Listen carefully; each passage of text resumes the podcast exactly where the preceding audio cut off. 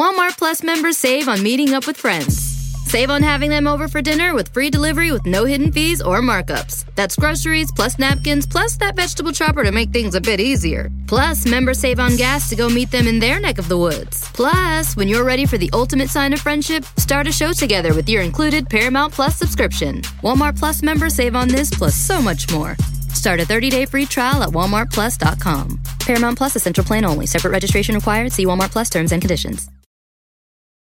In a fast-paced world, every day brings new challenges and new opportunities. At Strayer University, we know a thing or two about getting and staying ahead of change. For over 130 years, we've been providing students like you with innovative tools and customized support. So you can find your way forward and always keep striving. Visit strayer.edu to learn more. Strayer University is certified to operate in Virginia by SCHEV and has many campuses, including at 2121 15th Street North in Arlington, Virginia. This episode of Clear and Vivid with Ben Stiller is brought to you by our presenting sponsor, Discovery. For more than 30 years, Discovery's global networks have been helping hundreds of millions of viewers understand their lives, their communities, and the world around them. From science and nature to food and lifestyle, and now the world's biggest sporting events and greatest names in travel and documentary films. The Discovery family proudly informs, entertains, and powers the passions that drive our planet. If you're anything like me, the holidays bring another opportunity to serve an exciting dish of dry gray meat. Well, Ellen, I think we found a solution to your cooking woes. Yeah, Food Network Kitchen is a new kind of cooking app that has thousands of live and on demand cooking classes taught by our favorite Food Network stars, cookbook authors, and culinary experts, all from the comfort of our own kitchens. We can even ask the chefs questions during the live classes. Questions like, How did my meat get gray like that? You can also save and organize tons of recipes that have been vetted by expert chefs, so you can plan your holiday all in one place. And better yet, you can get groceries delivered for every cooking class and every recipe. Food Network Kitchen is like an extra set of hands in the kitchen. And who can't use an extra set of hands during the holidays? Find Food Network Kitchen in the App Store. Download the app and sign up today. From mystery and thrillers to comedy and drama, Acorn TV is your streaming destination for critically acclaimed series from Britain, Australia, Ireland, and beyond. Visit acorn.tv or download the Acorn TV app on your favorite device and use the code VIVID for an extended 30-day free trial. Acorn TV, world-class TV from Britain and beyond.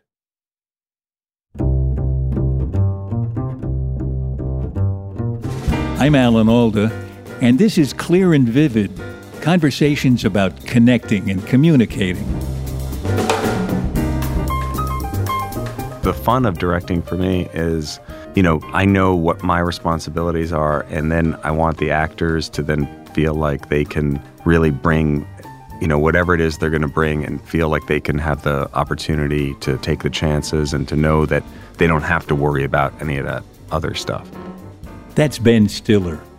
Ben knows about movie making as an actor and a director, and as a student of actor comedians Anne Meara and Jerry Stiller, who were his mother and father. He most recently directed the seven part series Escape at Dannemora for Showtime. It's his latest work in a career that's included more than 50 movies. Ben and I worked together on a couple of those pictures, so I was really happy when he agreed to visit our studio and compare notes with me about the delicate art of communicating director to actor, actor to director, and actor to actors. Ben, I'm so glad to have you here today. This is really it's fun. I haven't. We've made two movies together and I've hardly seen each other. I know. outside I know. of the set. And uh, I know. I'm so happy to see you too. That first movie, Flirting with Disaster, wasn't that fun? I am so proud to be a part of that movie. So am I. Yeah. I love that movie. I mean, it was quite an experience making it. But you and I, I remember one scene. I think it was our first scene together. We started to we started to amuse each other with the way we were playing the scene, and your your way of working was to go under, and when you went under, I went under you. Right, So right. we were as. I think I was probably, first of all, I was probably kind of in the same way that I remember when I first worked with um, with Robert De Niro and Meet the Parents. It's like you know you're working with somebody. For me, somebody who is you know in my consciousness because I you know for watched you so much um, that there's that moment of like oh okay I'm with this person who I'm used to just watching and now I'm interacting with them. Yeah. And you know, it's a bit of it trying to be cool and trying to like Well, we were both trying to be cool. and the cooler we got, the more it amused us. Yes. And then we yeah. got in trouble with the director. That's right. We started to break each other up. and I felt like we were getting in trouble for being funny. Yes, yeah, and uh, I mean, that, then that, that's the best. I think the the best feeling when you're like feel like you're connecting with an actor That's like the best thing. It's Yeah. what- that's what that's I think one of the things that makes me want to do it. Yeah. Until I'm finished as a human. you know? Yeah, no, and I think you know what's always interesting is that you know the other actor is going to give you something that you don't you don't know what it's going to be. And for me, when we were doing that, I remember thinking, "Oh wow, he's like he's just so." He, your character was um, so much who you know who you were making that character. Like it was just such a clear sort of point of view for the character that it was in- so interesting to me to kind of see what was going to come back. You know, from That you. thing of the the ping pong ball going back and forth. Yeah. If you don't have that, if you're playing solo ping pong, it is not so interesting. Yeah, and I think you know sometimes uh, you know actors will. I mean, I've worked with actors who are like that, who you know, and it's they not figure it out the night before and come in and do it at you, no matter how, what you give them back. right? And that can, it can be good what they're doing. Yeah, it's just it can be wonderful. In fact, I've I've worked with people who were big stars, and actually people who, whose performances I regarded as first class when I saw them on the screen. But in working with them, when I finally worked with them, I didn't have that back and forth thing, and it wasn't as much fun. right, right, because yeah, because it was just what it was. Yeah, Yeah, and, And if uh, there was any adjusting, you were going to do it. Right. Yeah. I mean, you know, that's the interesting thing with actors and working in different situations. You never know. I mean, also as a director, I'm sure you know that too. It's, you know, you see that an actor auditions for something and you get what you got in the audition, maybe, and it was great in the audition, but then there's sometimes that's, it. You know, there, there Yeah. used to be a problem when I was a kid. There were still there, there were still radio dramas and um, soap operas and that kind of thing, and actors who only worked on radio could pr- pretty much do one performance. really. So they, were- you know, they were used to getting the script, maybe running through it once, and then they're on the air. Right. But you put them in a play where you have to rehearse it for six weeks and then do performance after performance. The the epithet was they were radio actors because they only they, Right, they gave you the surface performance and had highs and lows and dynamics, but didn't have much under it, Yeah. and it, they never went deep. Right. That's so interesting because I, I never experienced that, and, and I wonder what what that process was like. Did you, and you never ever did that, did you? I, I, I wrote and directed radio shows on my college station, so I had ex- some kind of amateur radio experience. But my father was an actor, you know. Right. And he Robert, was right? Robert Alda. Yeah. He was also in aside from the movies and the stage, he was in radio. Right. So I was exposed to a lot of that, and I heard stories about that. I heard, oh, he's he's a radio actor. Did you ever go and see as a kid? Go see him work? Oh, all the time. I stood in the wings and watched Guys and Dolls twice a week for two years. Wow. What about you? Your parents were I mean, I grew up. Yeah, I grew up around it, watching my parents do. Well, they did. Um, you know, they did a lot of different things. They did their nightclub act, so uh, there was a lot of working at you know places like you know Reno and Las Vegas. So and you were there with clubs. them. yeah, As, uh, how, uh, how, did you travel with them as a as a little boy? Yeah, my sister and I would go around with them, and then when we got older and it became you know time to go to school, we'd go in the summertime. We'd go with them. They used to do a lot of summer stock though. They would go and do Oh, so they would they would do Yeah. characters. Uh, yeah. and they would do and they would do um, like they do uh, Neil Simon's Prisoner of Second Avenue, and they go to do it in you know Cape Cod at, at the Cape Cod Melody Tent, or they go to Dayton, Ohio, and do it at the Kenley Theater. These you know these places where you go and do it for a couple. I was an apprentice at the Kenley Theater when I was 16. do you remember John Kenley? I remember John Kenley very well. We, we would be walking past a, a parking meter, and he'd throw his leg over it like a ballet dancer. was proud that he could do that. He was about 50 or 60. He was a very flamboyant guy. Very An interesting person. And, And, and yeah. did you hear his theory of acting? No. Shout and duck. Yeah, I could, I could, uh, I could understand that having experienced Having worked him. in that theater. Yeah, and I, so we'd watch my parents do their uh, do like Prisoner Second Avenue, and my sister and I would memorize it. I'm sure that's the same way with you watching your dad do Guys and Dolls. So he was doing it on Broadway, right? He, he originated the part of Sky Masters. Incredible. Yeah. that is so. And one day I got a phone call while I was working part time as a clown in front of gas stations. I was trying to trying to make a living while I was getting waiting for acting work. And they say, "We just we you, you your father Robert Alda, yeah, you know you know the part of Sky Masterson because our leading man in this little theater in Illinois just got sick, and we open in two days." And, And so the question is, do you know the part? And I look over at the paper bag with my clown suit in it, and I, and I say, "Do I know the part?" it was And you night- went in and you did it? it? Was a nightmare. oh my god, I did it. I was so nervous. that must have been really interesting because you probably just had it by osmosis, but you'd never done it. Right, exactly. Yeah. I had to sing, and I was having trouble singing in tune in those days.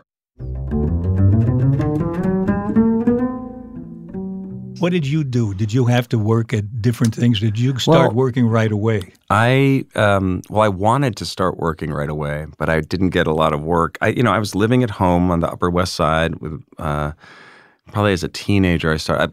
I, since I was like ten or eleven years old, I knew I wanted to direct movies. I loved movies. Did you do any directing as a kid? I just I made Super Eight movies. So did I. Yeah, really? Actually, with a wind-up 16 millimeter camera. Okay, yeah. Yeah. In fact, I just my my parents had a house up in Nantucket, Massachusetts that.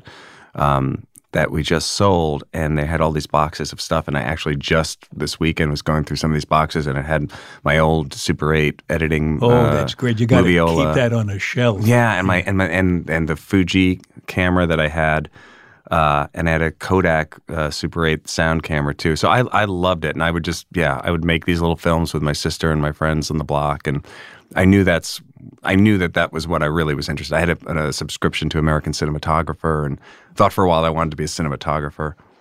Did you um, did you edit your pictures yourself in those Yeah, days? yeah. Cut, you know, you'd splice the film together with glue or Yeah, tape, and yeah. and eight millimeter film was so it's like half as wide as sixteen millimeter film. And it's minuscule. Yeah, so it would be you know gluing these little pieces of film together. But I, I tell you know my kids and stuff, and you know they look at me sort of blank faced, but like that the you know back in the day it was you know you'd shoot the film, you know it's like three minute cartridge for Super Eight, take it to wherever the camera store, or the drugstore, or wherever, and send it away to Kodak up in Rochester, New York, and they. They'd you know process it. It would take None- three none days. of that is true now. Yeah, right? and then you wait for the film to come back. I know and it it'd was be a so big exciting. day when you see yeah, that, that cartridge. yeah. I know. And the uh, they see I didn't have editing equipment, so I had to shoot the movie in uh, I'd cut it in the camera. in the camera, I'd right? one take and then I'd go on to the next take. and how old were you when you were doing this? Eleven. Really? So we What had was, what was the movie? well the one I remember is we had a housekeeper and her husband. So I asked them if they would be in my movie. And My house, our housekeeper Hazel, who was also like our second mother, was in was got drafted into my films too. Yeah. So in my movie, they they're driving a car, and I pull up on a horse and hold them up with a gun. Oh wow! You had a horse. Wha- Whatever made I had a horse, but whatever made me think that a horse would outrun a car. That sounds like an action movie, though. That sounds pretty involved. yeah, I don't remember much but the hold up. Right. That's great, though. So, What was and- your What was your story? Uh, they were murder stories because I, I was, you know, I So get you went already all the they way were to murder. They were sort of death wish type stories because you know revenge stories. Because I was I was a kid in the seventies and uh, on the Upper West Side, and I would you know we get mugged and you did yeah, get mugged. Yeah, not not violently, but like What- it was what, always. what, what, what happened? well, I went to school on 110th in Amsterdam and lived on 84th Street. So sometimes kids would just sort of like, you know, come up and they shake you down a little bit.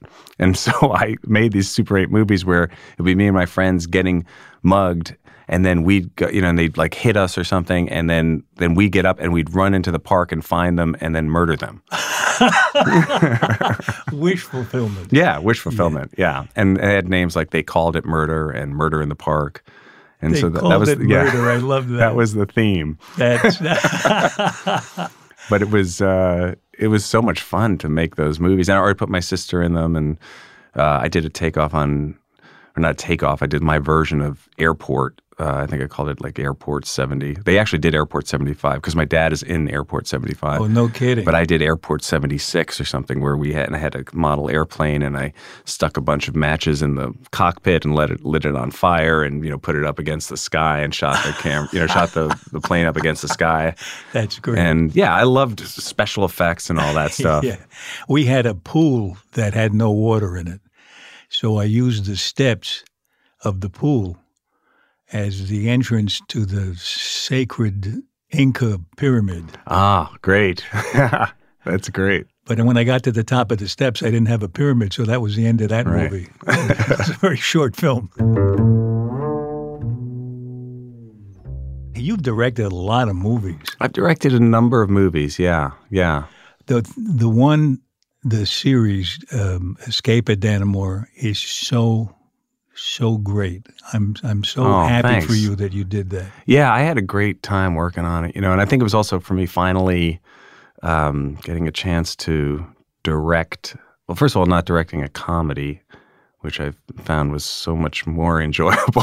really, There's no pressure. There's no pressure. Less, less pressure. less pressure. I mean, and uh, In fact, if they laugh, you're in trouble. right, exactly. Well, that's that's the other side of it. Like, you know, are are they going to take it seriously? Um, yeah, because you have this reputation. Did Yeah. you find that was a problem? Not at all. You know, that was it was an interesting thing. I, I was kind of concerned, like, well, are, are people how are they going to look at this through what lens?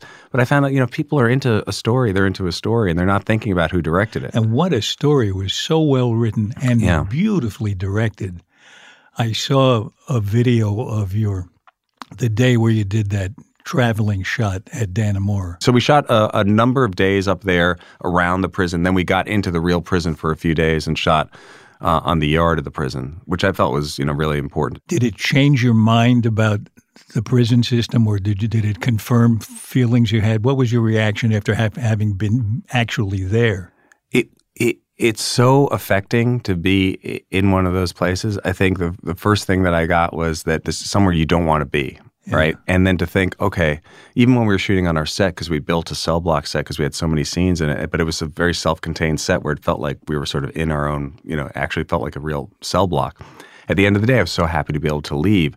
The you just never get away from it. So there's this constant, uh, uh, you know, oppression happening, and you know, close quarters interactions with people.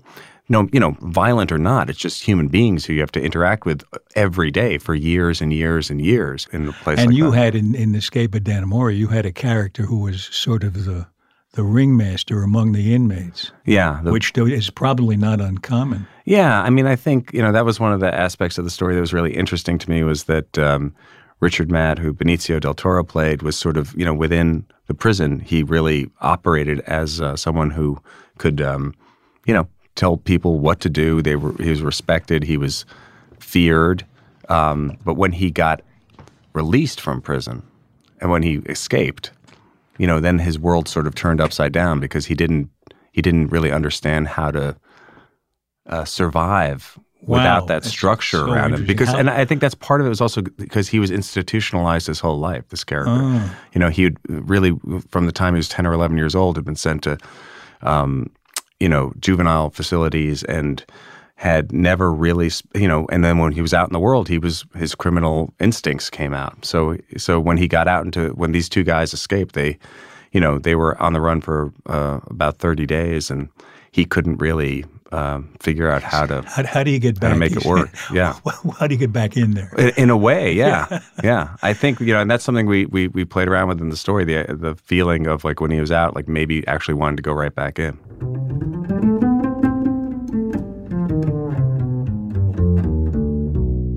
I'm interested in how you approach the question of how you relate in different ways. Right? In in Escape at Dannemora, you're telling a human story, and the objective, at least in part, is for them to behave like people and get and get insight into the characters. then, when you're working with a, a a story that's more like sketch comedy, Right. where it's very important to get a laugh every few seconds.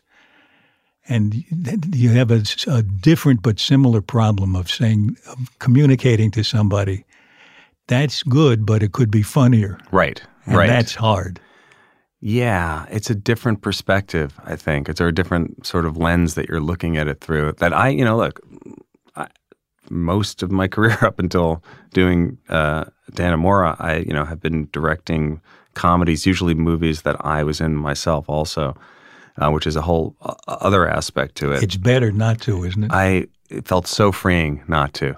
Um, and there are people who do it really well. Um, it's funny. I, I just saw Jason Bateman recently, who's you know really great at acting and, and directing himself, and you know he's really embraced that. Um, and he and he said to me, uh, isn't it great because it, it just takes out like sort of takes the middleman out I thought, well, that's a great way of looking at it. I said to him, I'm kind of like in the other place where like I don't want that responsibility anymore. Yeah, yeah. But yeah, um, the older I get, the less attention I. And you less, and you that's what you've done in your career also, right? All, all Yeah. the films you directed, you started too and in, wrote, yeah, right? and, right, and that's three ways to fail. and they it's a lot of responsibility. It is, and they right? all all the three ways interfere with one another. Now, when I'm in a movie where somebody else is the director, I feel so good that he's going to worry about where, or she's going to worry about where the camera goes, Right, right. where the cut goes, yeah. and I just I and that think, for me that's that that's I, I agree like that's and that's the the fun of directing for me is um you know i know what my responsibilities are and then i want the actors to then feel like they can really bring you know whatever it is they're going to bring and feel like they can have the opportunity to take the chances and to know that they don't have to worry about any of that other stuff What do you do when they change the dialogue completely without asking if it's okay? Um, you know, I am not for me because usually, you know, it's not something that I've necessarily written myself or by myself or like obsessed on. It, but I do feel like sometimes there's a line of dialogue that if if it's better, I'm okay with it. If it you know if it feels like Yeah. oh that's that actually makes sense. Um, but you know sometimes there's a way that a line is written. There's a rhythm there that the writer wrote for a specific reason. To, for example, Noah Baumbach, you know, whose new movie you're so great in. Um, Thank you. He writes a very specific sort of cadence with his dialogue. You know, that's what the movie is. It's like you're speaking this language that that um, everybody is speaking, and you know, each character has their own voice, but it's still part of a whole. And I, so for me, I'm okay with it, and also I feel like it's just a take, and I always look at that as an actor too, that it's just one take, sort of taking the pressure off myself. Yeah. You know? Yeah. Like, hey, this is not, I'm going to try this. This is probably not going to be in the movie. It's not the take they're going to use, but let, so let's go that way once. And it sort of then frees it up to be kind of like, uh, almost like a rehearsal or something. But it happens to be being filmed.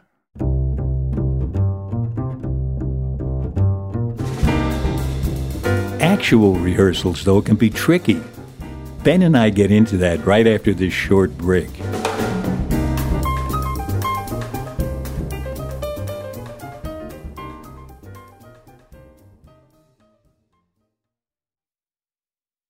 Wish they were a better chef?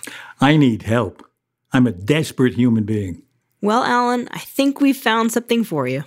You said it, Sarah. Introducing a new kind of cooking app called Food Network Kitchen. This app has live cooking classes every day and thousands of on demand cooking classes. You can cook along with your favorite Food Network stars, cookbook authors, and culinary experts right on a mobile or smart device from the comfort of your own kitchen. You can even get live support by asking the chefs questions during the live classes. I know I get overwhelmed by how many recipes are out there. Food Network Kitchen's recipes are vetted by expert chefs, and you can save and organize your favorites so you can plan for the holidays all in one place. And better yet, with integrated grocery delivery, you can beat the holiday rush by ordering your ingredient list for any cooking class or any recipe. The Food Network Kitchen app really is like an extra set of hands in the kitchen. I certainly need that. So find Food Network Kitchen in the App Store. Download the app and sign up today. And if you need yet another reason to try it, your annual subscription provides up to 100 meals for kids living with hunger through a partnership with No Kid Hungry. For more information, go to turnup.org/meals. That's turnup T-U-R-N-U-P dot org slash meals. Escape to Britain and beyond without leaving your seat. Hailed as a glorious streaming service, an essential must have by The Hollywood Reporter, Acorn TV is your destination for addictive dramas, cozy mysteries, and classic Britcoms. Featuring TV's biggest stars like Sandra oh, Benedict Cumberbatch, and Olivia Colman. Binge watch a classic series like Midsomer Murders or discover a new favorite. Plus, you'll get buzzworthy originals you can't find anywhere else, like Manhunt, Mystery Road, and the Emmy nominated Queens of Mystery. Acorn TV is available on demand and commercial free on all of your favorite devices. Visit acorn.tv and use the code VIVID for an extended 30 day free trial. Acorn TV world class TV from Britain and beyond. Disney Plus and Hulu are better together in the Disney Bundle with new movies and series. On Disney Plus, experience the full Taylor Swift The Eras Tour, Taylor's version, with new main show performances and acoustic collection. On Hulu, follow the fantastical evolution of Bella Baxter, played by Emma Stone in the award winning film Poor Things.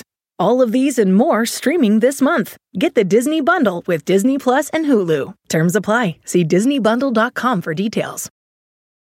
Walmart Plus members save on meeting up with friends.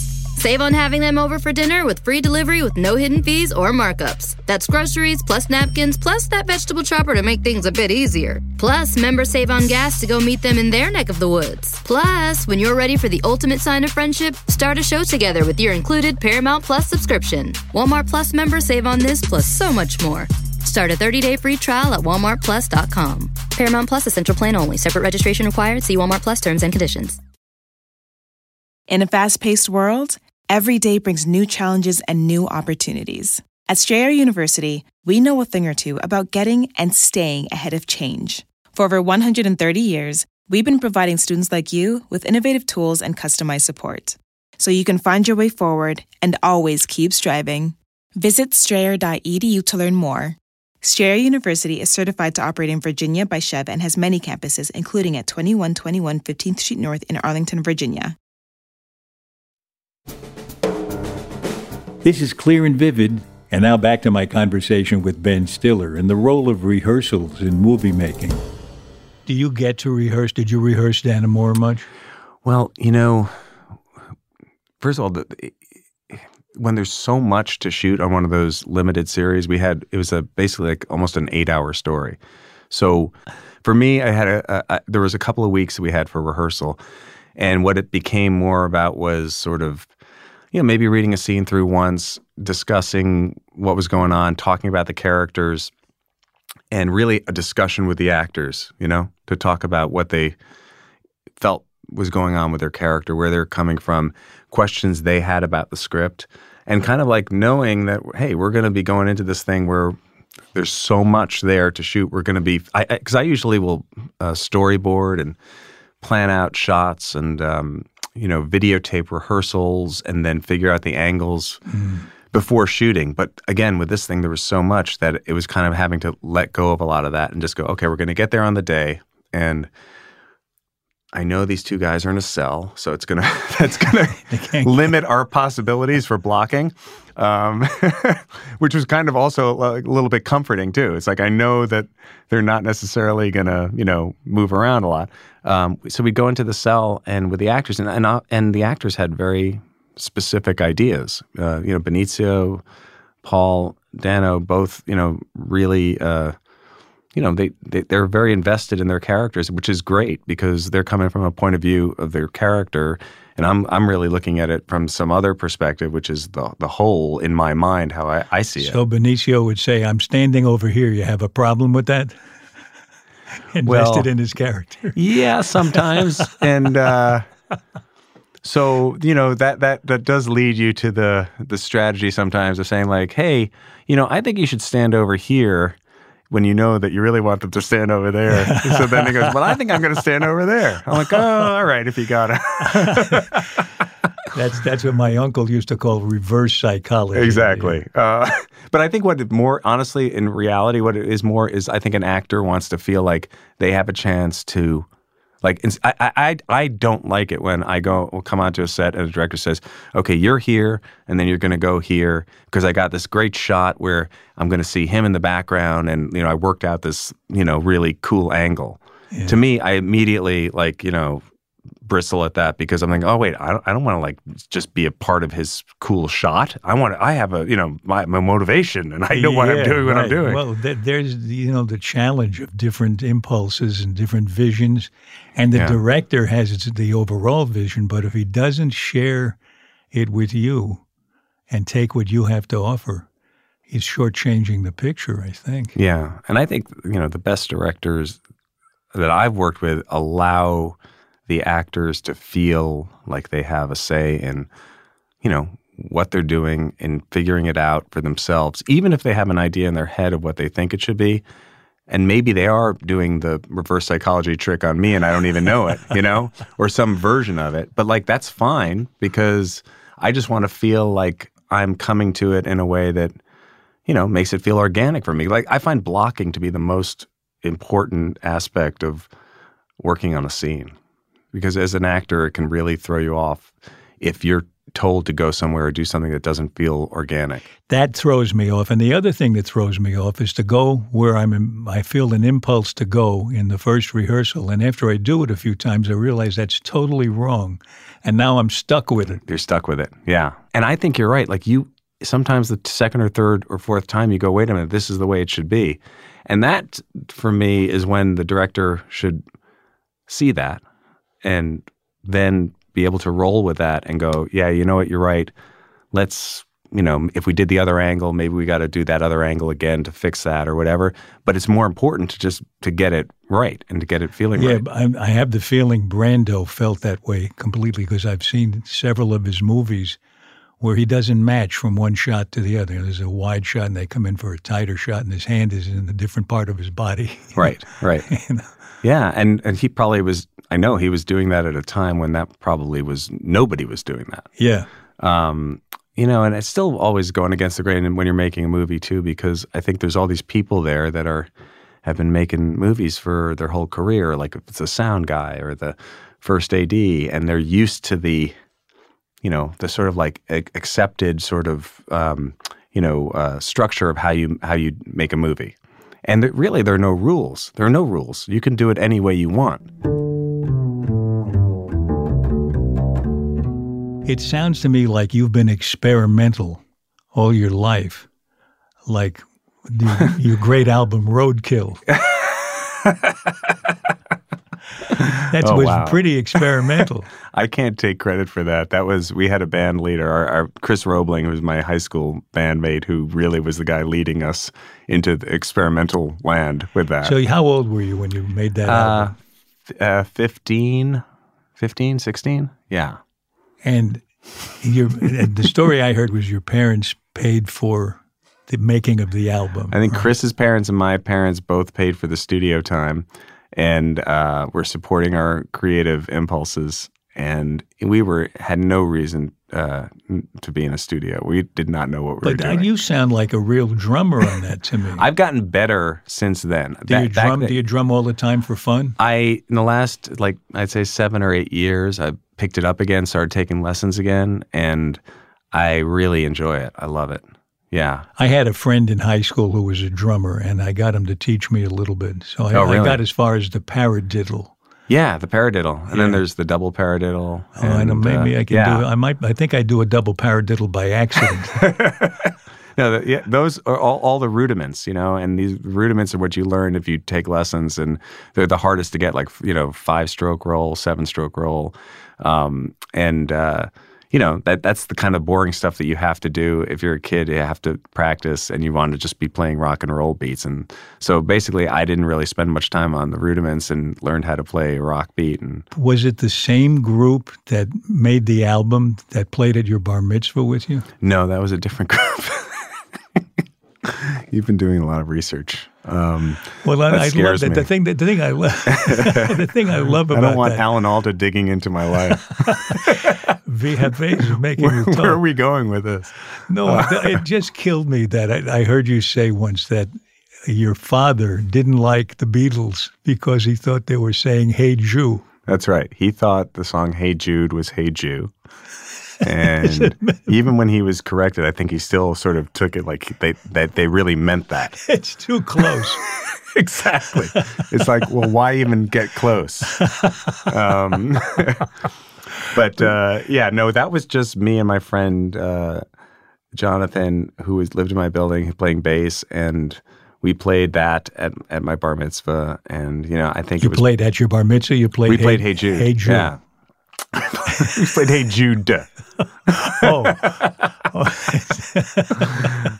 um, and it wasn't it wasn't that great. Uh, but we, but uh, yeah. So I just sort of like would play around. Then got into Capital Punishment was the name of of, of the band. how did you arrive at that title? Uh, you know, we were trying to be anarchic and kind of you know like you know be edgy. And uh, we thought, I mean, you know, a bunch of kids from the Upper West Side going But to a you were you school. were a bunch of smart kids. We were- I mean, the the people. You the, the the the most amazing part of this story is you now already got together to make more music. Well, yeah. So then, about two or three years ago, Chris, who lives in the city and uh, was sort of the band leader, uh, we've stayed in touch and stayed friends over the years. And then the other members of the band, Peter Zusi, is a uh, professor of uh, Eastern European literature in England, and Peter Swann, who played bass, is uh, chief justice on the Arizona State Court of Appeals. And then Chris got everybody back together and said, "Hey, let's, you know, I, I, let's. Why don't we just record a few more songs?" And so we went in the studio, this little studio in Brooklyn, and you know, it was just fun because it had been so long. But I, I did feel I had actually gotten a little bit better as a drummer because I really was not good back then, and now I felt I felt like I could actually play decent. You know, kind of like keep keep time and kind of just you know play a basic rock beat pretty okay.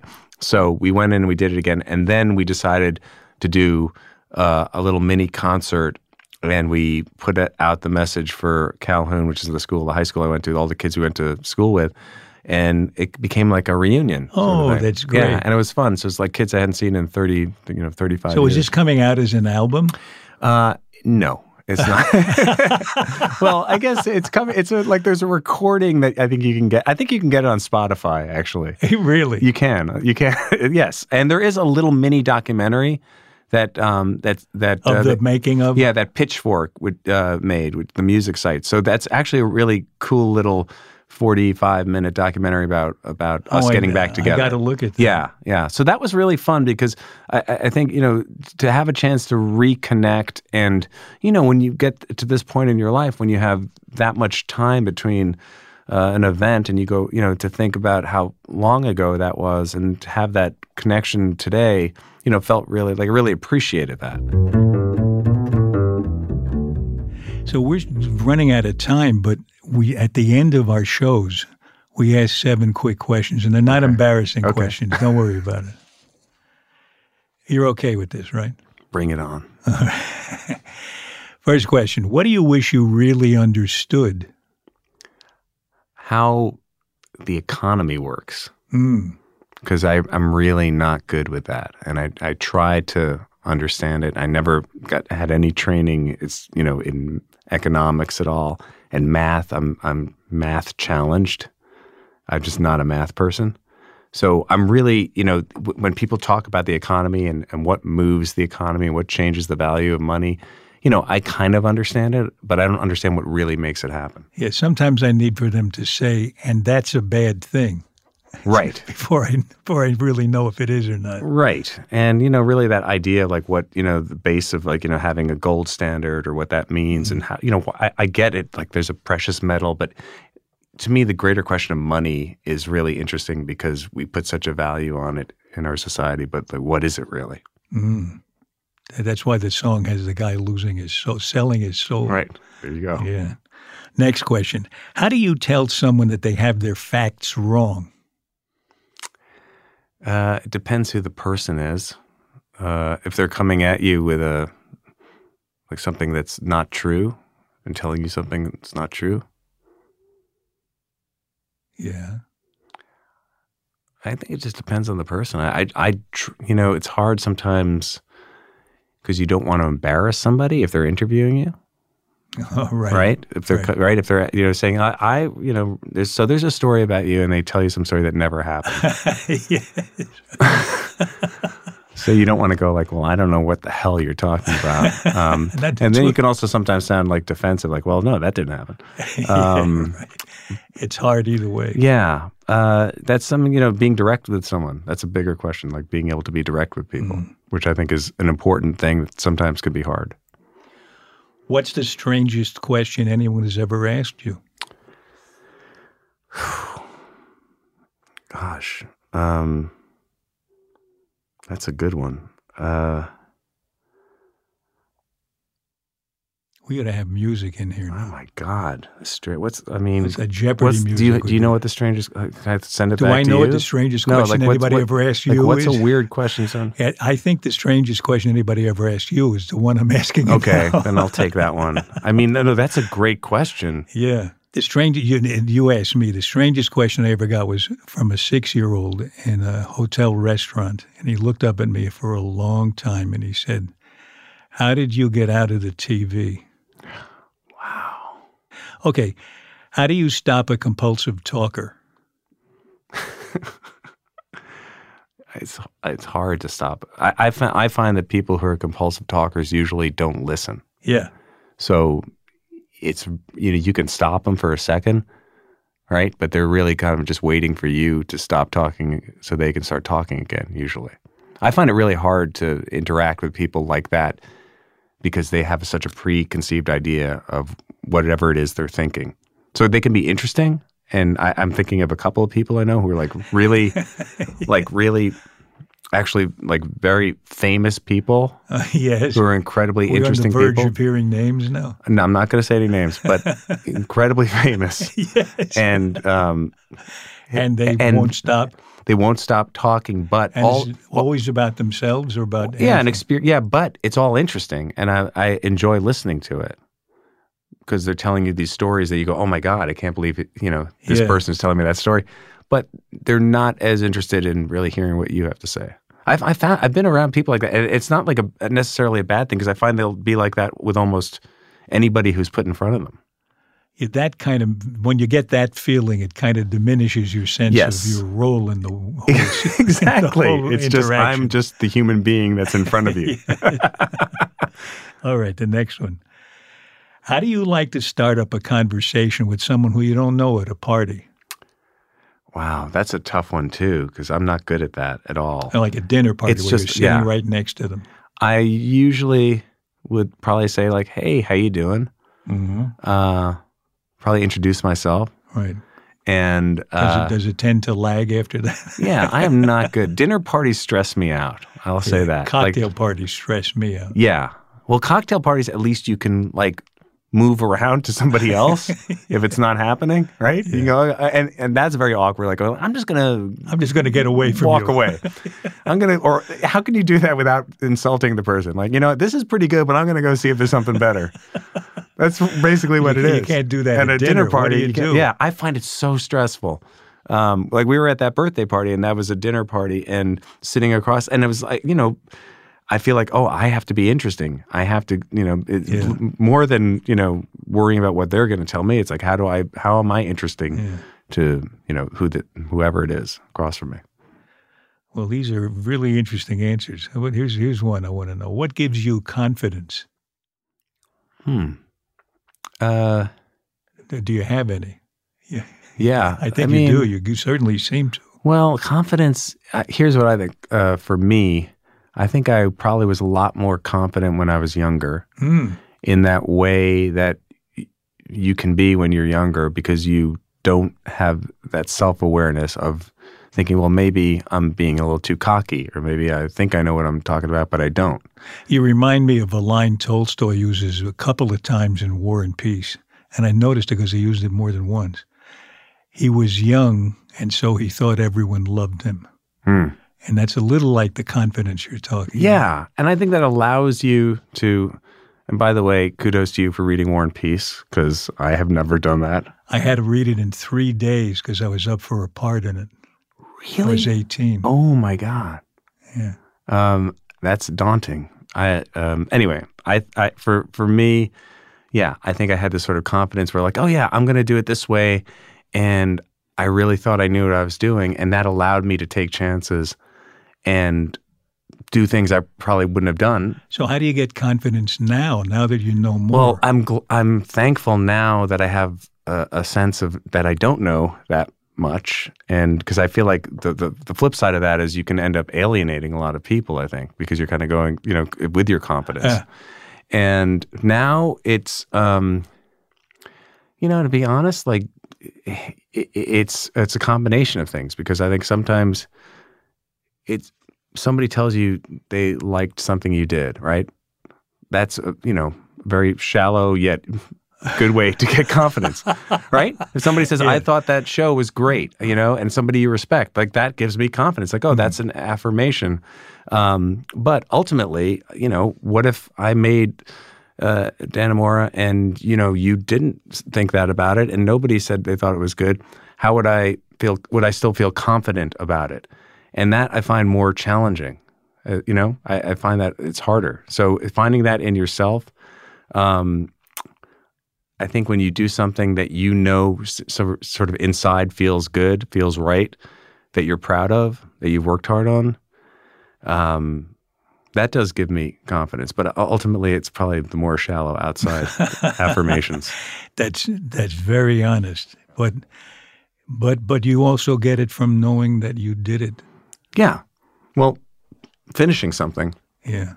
Completing a task or or doing something that's challenging. I think uh, you know being able to uh, affect some sort of change within yourself or uh, you know that that I think that does give you confidence to to know that you can complete a task and you can do something and get it done and you know that that's you know that comes from experience Experience. yeah Here's the last one. What book changed your life? um well i'm immediately i want to kind of go back you know to something that i read when i was younger because i feel like that's where you get so affected by a, you know a book or a movie or something you see or read uh, because it just that's when it can affect you and, and probably the most impressionable when you're the most impressionable. Um, i remember reading kurt vonnegut when i was a kid like I was probably 10 or 11 years old Which one? uh, like cat's cradle And I how mean- did that change you?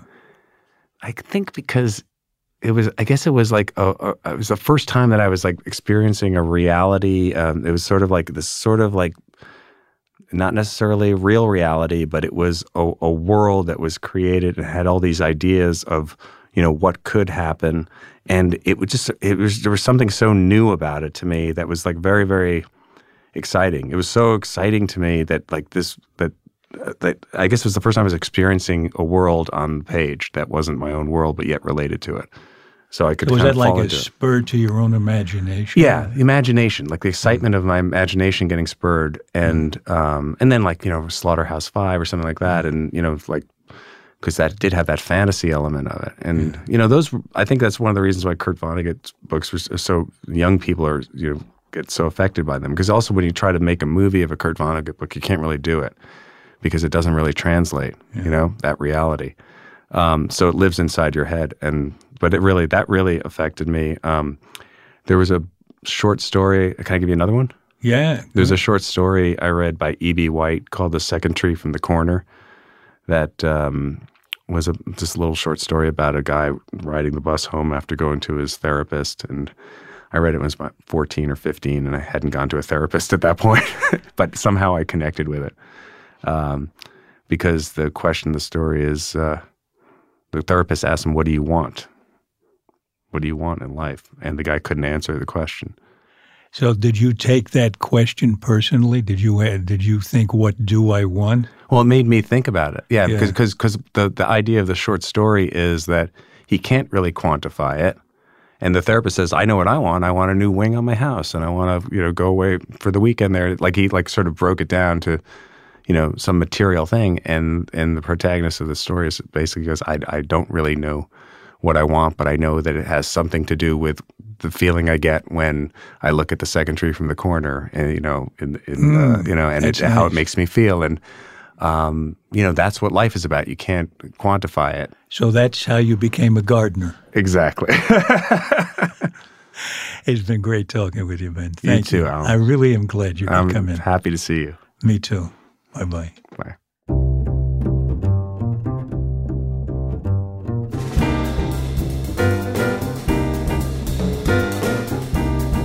This has been clear and vivid. At least I hope so. My thanks to the sponsors of this episode. All the income from the ads you hear go to the Center for Communicating Science at Stony Brook University. Just by listening to this podcast, you're contributing to the better communication of science. So thank you. If you haven't seen Escape at Dannemora yet, I really encourage you to watch that series. I think it's brilliant. And Ben Stiller's talent as a director really leaps out. The series is available now on Hulu. And you can sample the work of his youthful band, the one with the ear catching name of Capital Punishment. You can find Capital Punishment's experimental post punk album Roadkill on Spotify. To keep up with Ben, you can follow him on Twitter at, at R E D H O U R B E N.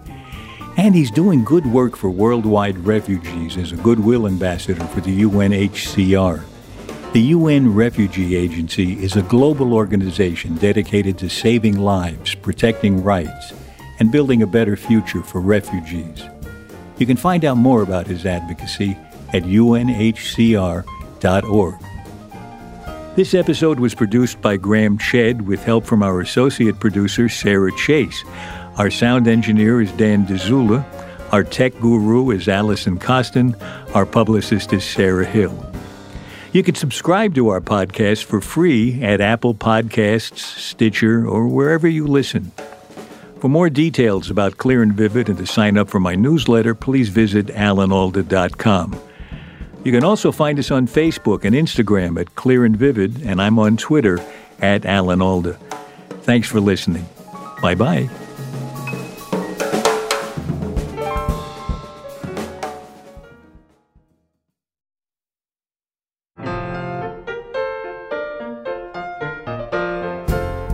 Next in our series of conversations, I talk with Dr. Jamil Zaki, who has a novel workout regimen, an empathy gym yeah, I always think of my parents' divorce as an empathy gym for me, right? I mean, it sort of it forced me to almost really as a survival skill to work at sort of connecting and reading people.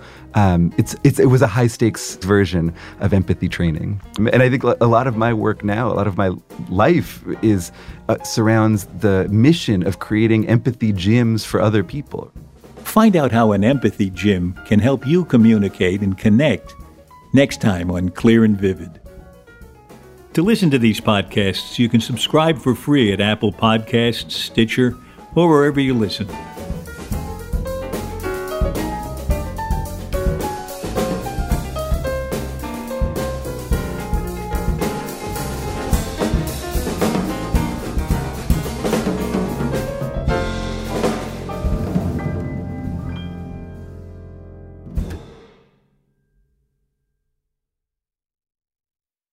In a fast paced world, every day brings new challenges and new opportunities. At Strayer University, we know a thing or two about getting and staying ahead of change. For over 130 years, we've been providing students like you with innovative tools and customized support. So you can find your way forward and always keep striving. Visit strayer.edu to learn more. Strayer University is certified to operate in Virginia by SCHEV and has many campuses, including at 2121 15th Street North in Arlington, Virginia.